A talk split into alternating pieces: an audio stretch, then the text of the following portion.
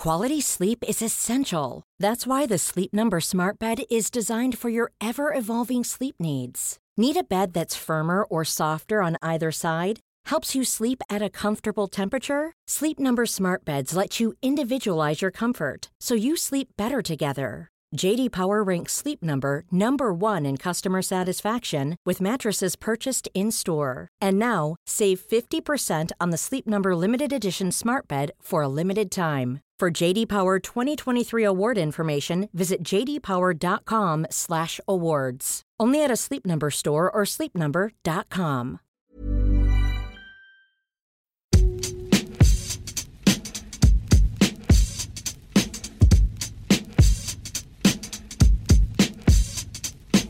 Hello and welcome to the Game World Cup Daily from The Times. I'm Natalie Sawyer and thank you for joining us. We are here every match day of the World Cup, podcasting after 10 o'clock UK time every night. In the studio with me, he is the stat man, Bill Edgar. Matt Dickinson is on the line from St. Petersburg. Hello, Matt. Evening. Hello. Later on, we're going to be joined by Alyson Rudd for reaction on France's victory that saw them through to the last 16 and sent the Peruvians home. Shortly, we'll be talking about some England team news ahead of their meeting with Panama on Sunday. But we have to start with Croatia joining France in the knockout stages, while Argentina stare elimination in the face. Yes, Argentina's hopes of progressing in Russia are hanging in the balance after a 3 0, yes, that's 3 0 loss to Croatia. Matt's a heavy scoreline against Argentina, who just looks so very ordinary this evening. Yeah, well, I think even worse than ordinary, just ragged. I mean, uh, you know, uh, defensively shambolic at, at times. Um, they just looked like incredibly disjointed. Um, the, the, no one looked happy with the system. Uh, you know, the first game against Iceland, there was a sort of give it to Messi and hope. Um, and and this game, well, they, they barely even managed that in the second half. And, and it's I, I, guess we shouldn't be so shocked. I mean, uh, you know, they they did scrape qualification. Um, the sort of over reliance on Messi has been sort of well, you know, well uh, discussed coming into this tournament. It's not, it's you know, it's not as if um, this hadn't been a sort of trouble brewing. But I still think, you know, even even taking that into account, the the scale of the sort of shambles is uh, is still pretty startling. Yeah, uh, you mentioned how disjointed they were. I mean, they just simply didn't seem to have a plan and were error strewn throughout that match. Well, I think there's, I, I mean, I think there's a lot of talk, and, and it's made sense looking at this game that that Sampaoli's, you know, he's he's he's known for as a, as a, a superb coach with and and and Carter's name particularly with uh, that Chile team, but you know he has a a strategy which just didn't suit the players, um, and they seem to be caught between so many different sort of styles and hopes and tactics. Um, you know, I, I, I thought um, Zabaleta made some good points watching the game about you know the wing backs are actually wingers and they just looked completely uncomfortable as soon as they were in retreat.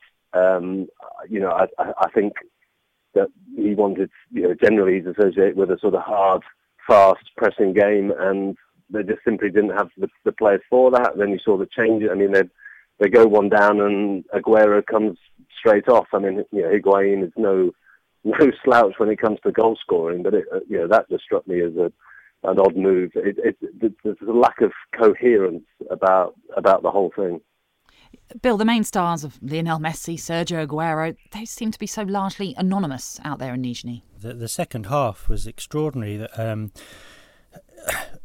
Argentina would lose the ball, and there would be no the, the Argentina uh, wouldn't suddenly kind of get back into any sort of shape. There was no shape to the to them, and there were just vast open spaces in the centre of the pitch that Modric and Rakitic were uh, lolloping through, you know, completely un, unchecked.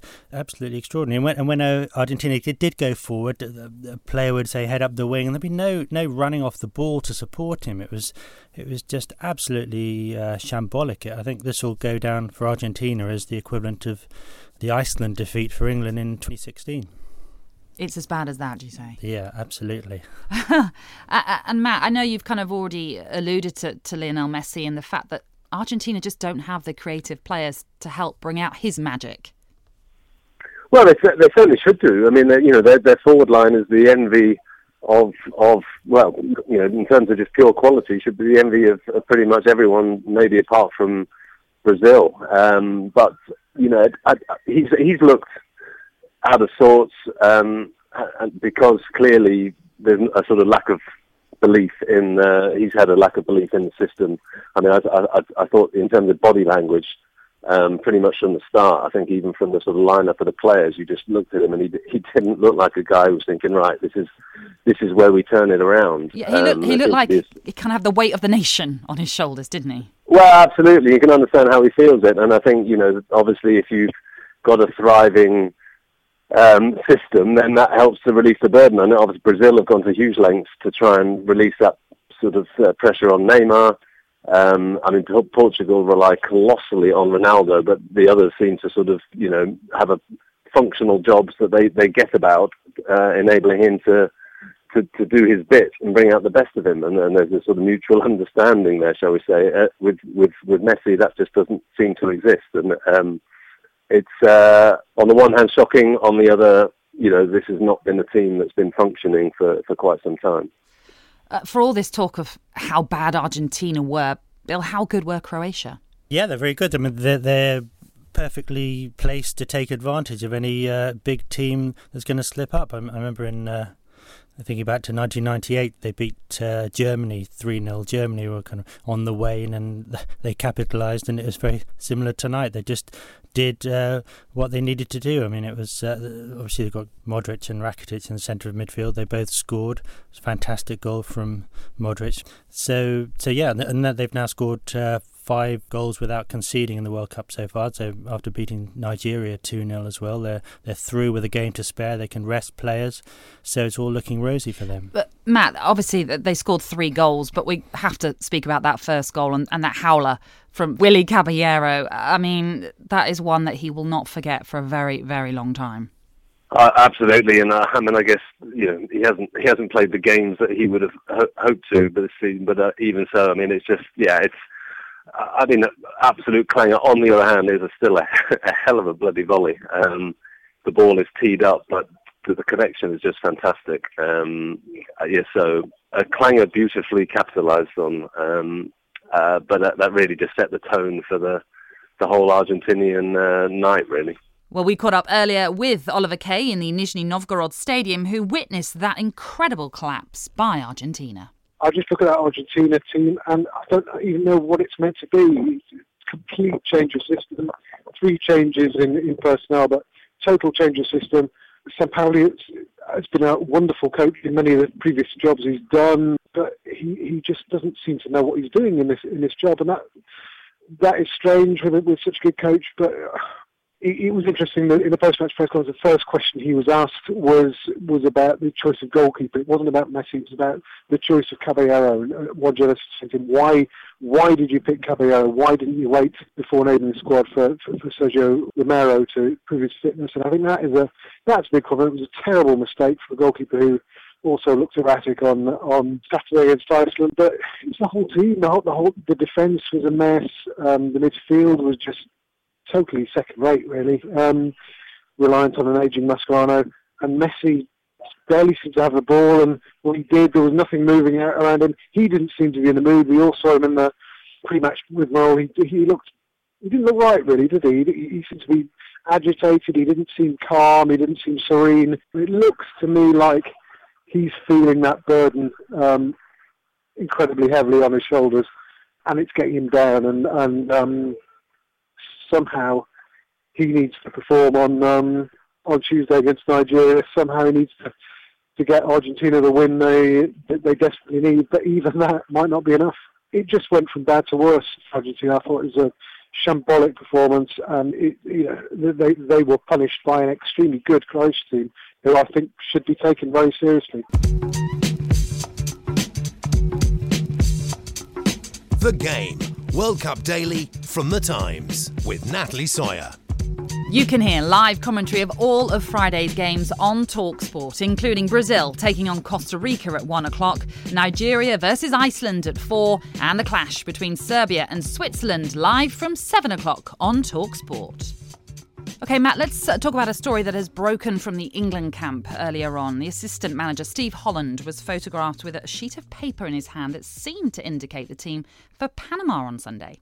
Uh, well, it certainly gave us um, a, a interesting clues. I mean, uh, you know, I, I, think clearly there's a few days of training to go. You know, Gareth Southgate could change his mind, um, but you know, it, it basically um, came out with a sheet which had a sort of obvious A team and an obvious B team written underneath it, and that indicated that Loftus Cheek would come in for Alli, which I, I, guess we would assume would be the obvious like for like um, uh, change if, if Alli is, as we suspect, not fit for the game or not to be risked for the game.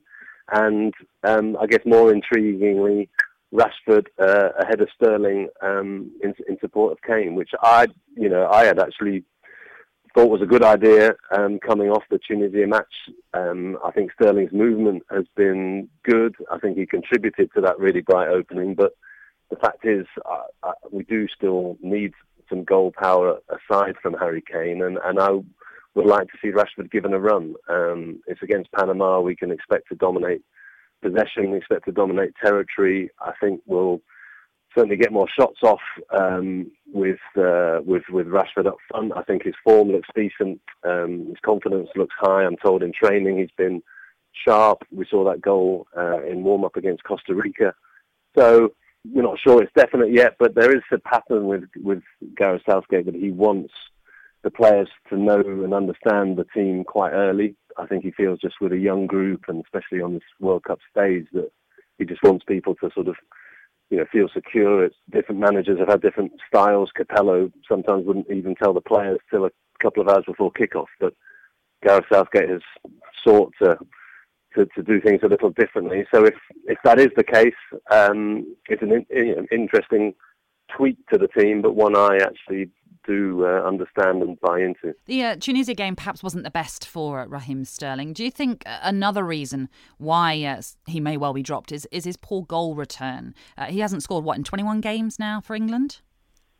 Well, I mean that statistic is, you know, there's no no escaping it. I mean, I, you know, I think he's played some good games for England. Um, I, you know, I think he he'd say he, he contributed certainly to the bright opening, but you know, he also contributed that sort of very clunky miss where he seemed to, to potentially, I think, sort of freeze a bit. He wasn't sure which foot to, to go with. I think it is a sign that he doesn't get the chances that he does with England uh, as he does with Man- Manchester City. I think he probably feels a bit inhibited playing with England because of that. I also think there's a, a slight sort of tr- you know reluctance to pull the trigger with with England that we've seen. You know, I saw that in the Nigeria warm-up game where he had two or three chances when again he, he played well, but he couldn't get the shots off. And I, you know, for those reasons, particularly against a team um, like Panama, when say England will be looking for goals, I, I think that does add up to a, a, certain logic to give Rashford a run. Bill, are you uh, a fan of Rashford?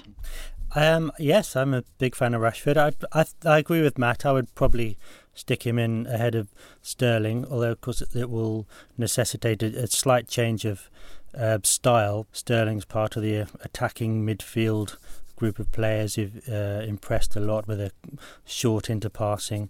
Whereas with Rashford, he'll be more of a direct runner. But um, I think the the problem of uh, goal scoring has been going on a long time at tournaments. Uh, it's overlooked at Euro 2016, given the the disaster against Iceland in the first knockout round that England actually played really well in all three group matches and just missed an absolute stack of chances. It started again in, against Tunisia this time.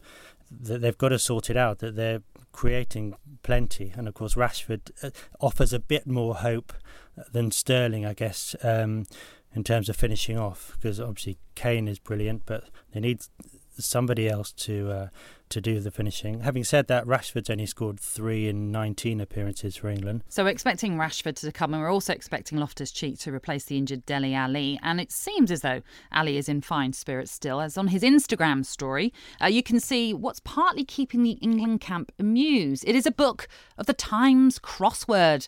They've got good taste, those England boys. Uh, Matt, you're going to be off to uh, Brazil, Costa Rica Friday afternoon in St. Petersburg. So uh, you're going to get to see the third member of the big three in world football, Neymar, who, providing he plays after his ankle issue in training, uh, will no doubt be looking to lead his side to what will be an important victory. Yes, absolutely, and you know they were my um, pre-tournament tips. So I'm obviously that's the most important issue for me is um, making sure I, my fiver is well placed. But no, I, I think you know there are high hopes for Brazil um, you know, in terms of you know potential to go all the way, and obviously, given what happened four years ago, to atone and avenge for that uh, for that nightmare on on their own soil. I, I think you know as we going back to the Argentina discussion, Tite, the coach, has done a, a, a, one of the biggest challenges he had was actually weaning them off a Neymar dependence. Um, because I think they felt that the pressure was was too great on him, and obviously if he was missing games, you know, then suddenly psychologically that that would become an issue. And you know, players like Coutinho scored that fantastic goal. Firmino, Gabriel Jesus, you know, they they they're not exactly lacking uh, in, in firepower, but I, I, I think like a lot of big teams, they started a little slowly, well organised teams, um, have managed to, to make it make it hard work for, for some of these favourites, and that's that's been part of the the joy, um, early joy of the tournament. Quality sleep is essential. That's why the Sleep Number Smart Bed is designed for your ever evolving sleep needs. Need a bed that's firmer or softer on either side? Helps you sleep at a comfortable temperature? Sleep Number Smart Beds let you individualize your comfort so you sleep better together. JD Power ranks Sleep Number number 1 in customer satisfaction with mattresses purchased in-store. And now, save 50% on the Sleep Number limited edition Smart Bed for a limited time. For JD Power 2023 award information, visit jdpower.com/awards. Only at a Sleep Number store or sleepnumber.com. When you make decisions for your company, you look for the no-brainers. And if you have a lot of mailing to do, Stamps.com is the ultimate no brainer. It streamlines your processes to make your business more efficient, which makes you less busy. Mail checks, invoices, legal documents, and everything you need to keep your business running with Stamps.com. Seamlessly connect with every major marketplace and shopping cart. Schedule package pickups and see your cheapest and fastest shipping options from different carriers, with rates up to 89% off USPS and UPS rates. And with the Stamps.com mobile app, you can take care of mailing and shipping wherever you are. Make the same no-brainer decision as over 1 million other businesses with Stamps.com. Sign up with Code PROGRAM for a four-week trial, plus free postage and a free digital scale. No long-term commitments or contracts. That's Stamps.com. Code PROGRAM.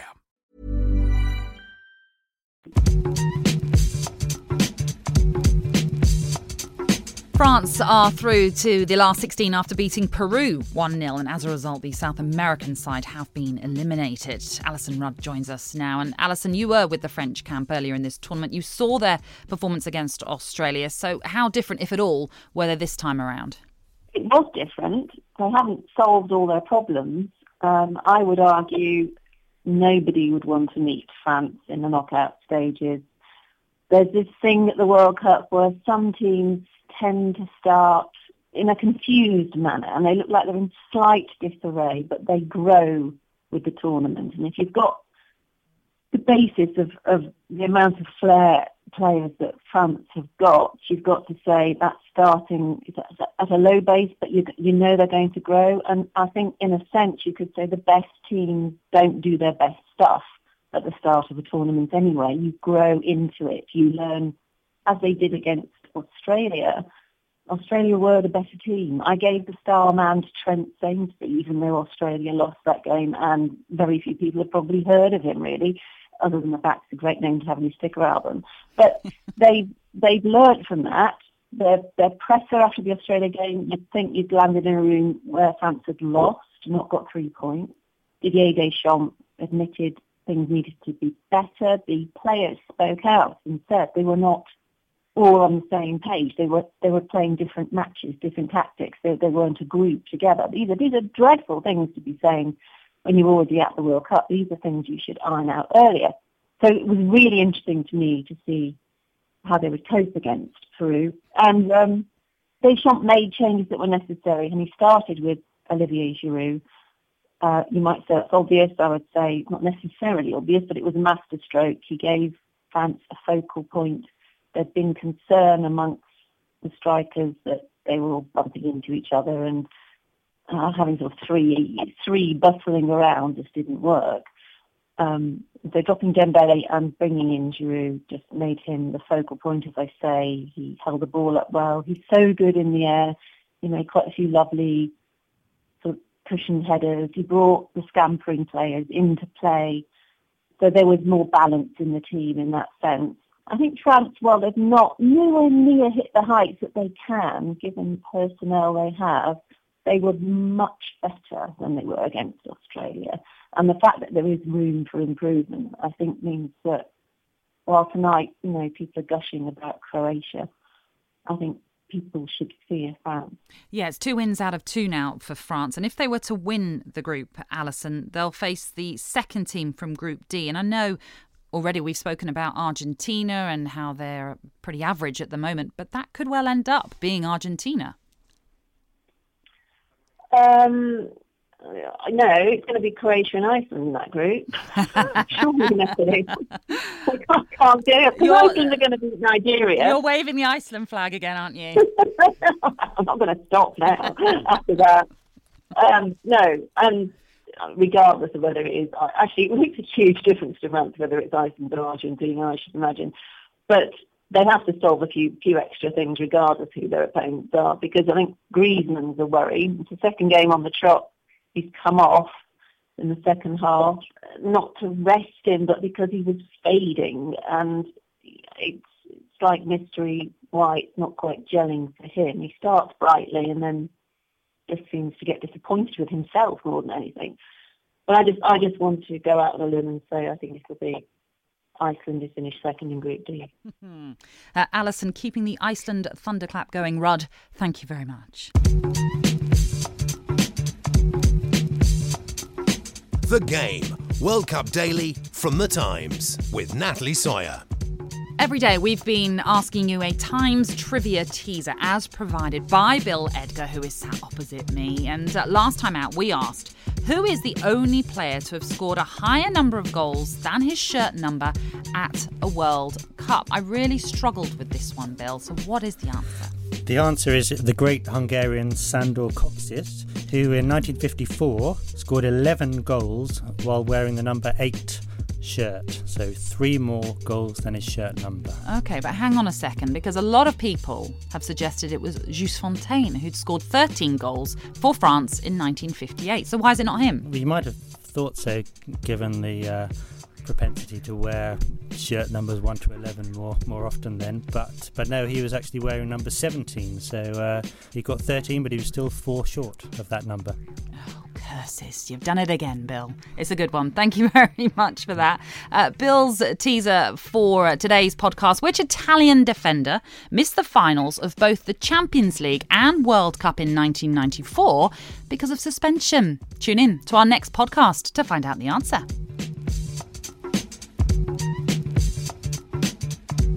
Serbia take on Switzerland on Friday night in Kaliningrad. Perhaps not the sexiest fixture on paper, but there is quite the political backdrop to this match. Alan Smith has written about this for The Times and uh, joins us now. Uh, Alan, good to uh, hear from you. The issue here has to do with relations, doesn't it, between Serbia and Kosovo and the trio of Swiss players with Kosovan roots?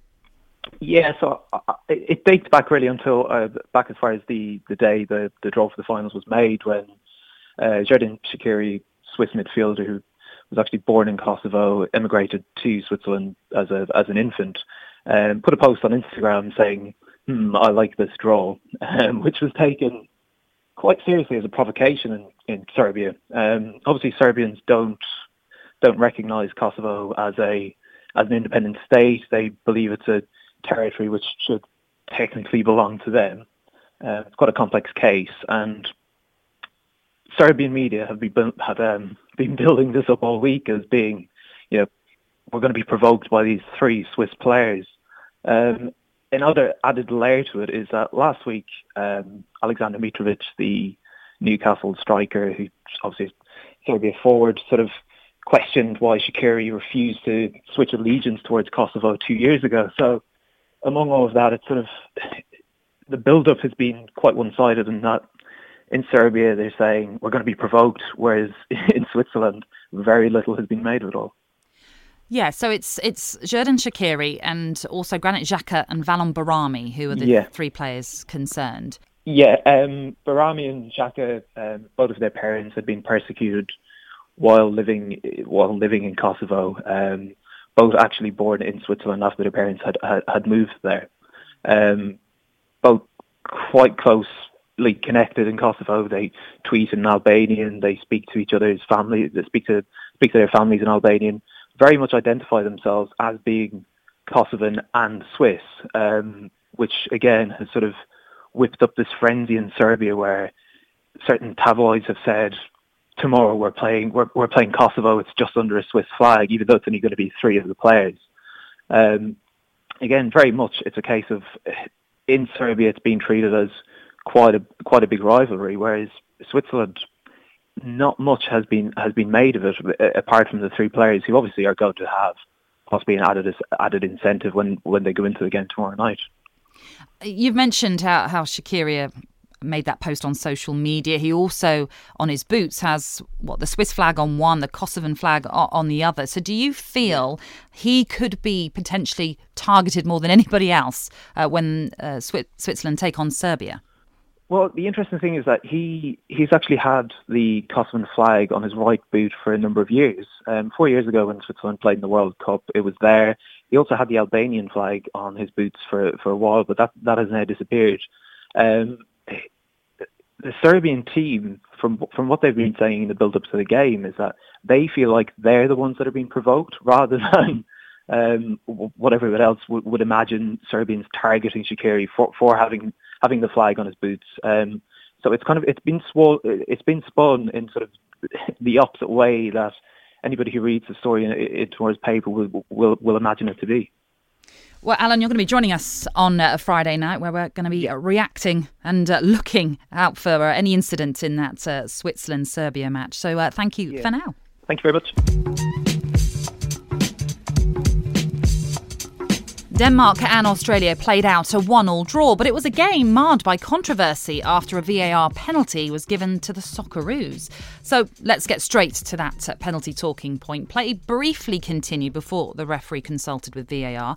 Uh, in the end, it was decided that Yussuf Poulsen did handle the ball, and Mile Jedinak then scored the spot kick for Australia. So, Bill, what did you make of it all? Looking at the incident alone, uh, I think it would usually be given as a penalty because Poulsen had his hand uh, far enough away from his body to uh, to be in an unnatural position, as they say. It wasn't wasn't next to his body, it wasn't close to his body.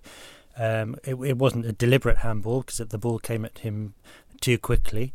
Um, but uh, but as I say, I would give a penalty. Now the referee didn't give a penalty, and for uh, the VAR people, they would have to uh, recommend to the referee that he looks at it again if they think it was a clear and obvious mistake. So I guess something like nine out of ten referees would, would give it as a penalty, or nineteen out of twenty, or something.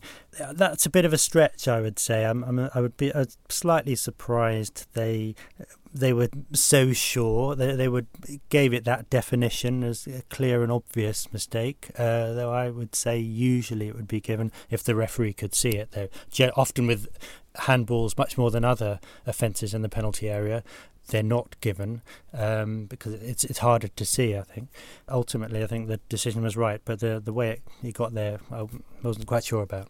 I mean, this is the beauty of VAR. It sparks such a huge debate. Uh, even ITV's panel of Eni Aluko and Slaven Bilic disagreed with Martin O'Neill over it. The Republic of Ireland manager very much believing it wasn't a penalty and that it was a harsh decision. Uh, Mark Clattenburg even said it wasn't a penalty uh, uh, as well. And for what it's worth, I also thought it wasn't a penalty because I don't think Poulsen could do much about it. But this just goes to highlight that these judgments are just about one person's opinion and confusion still reigns over all of this.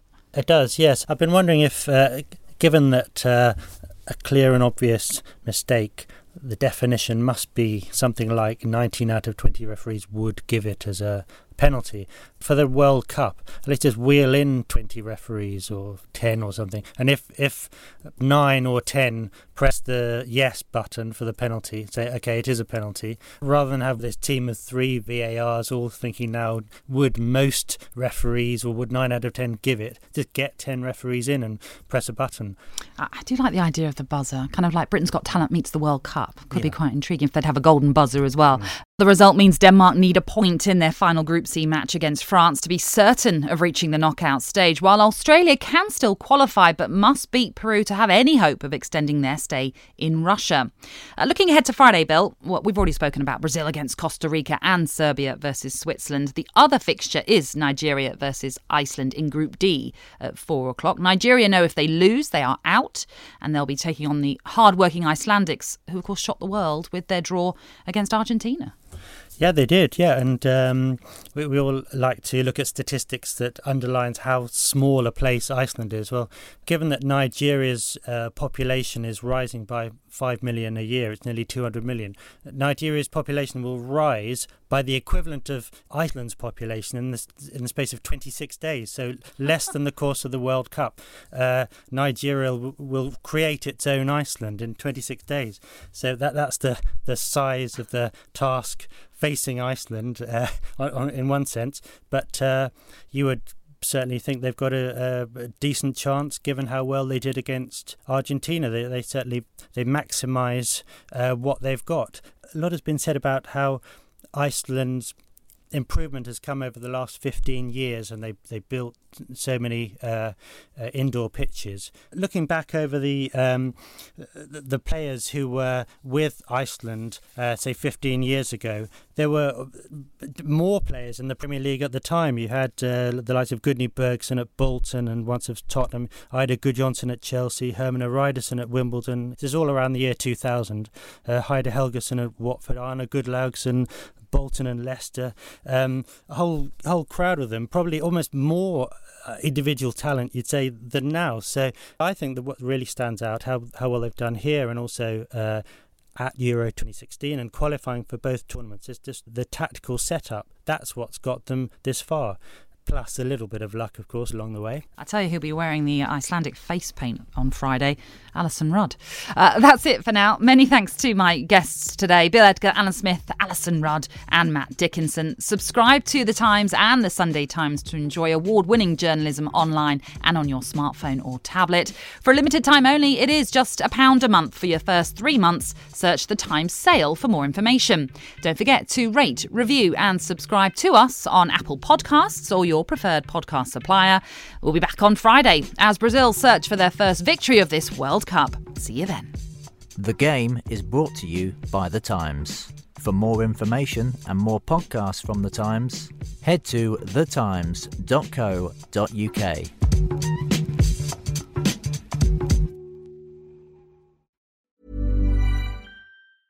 Even when we're on a budget, we still deserve nice things. Quince is a place to scoop up stunning high end goods for 50 to 80% less than similar brands. They have buttery soft cashmere sweaters starting at $50, luxurious Italian leather bags, and so much more. Plus, Quince only works with factories that use safe, ethical, and responsible manufacturing. Get the high-end goods you'll love without the high price tag with Quince. Go to quince.com/style for free shipping and 365-day returns. This Mother's Day, treat mom to healthy, glowing skin with Osea's limited edition skincare sets. Osea has been making clean, seaweed infused products for nearly 30 years. Their advanced eye care duo brightens and firms skin around your eyes, while the Golden Glow Body Trio nourishes and smooths skin all over. Go to OSEAMalibu.com and use code MOM for 10% off your first order site wide.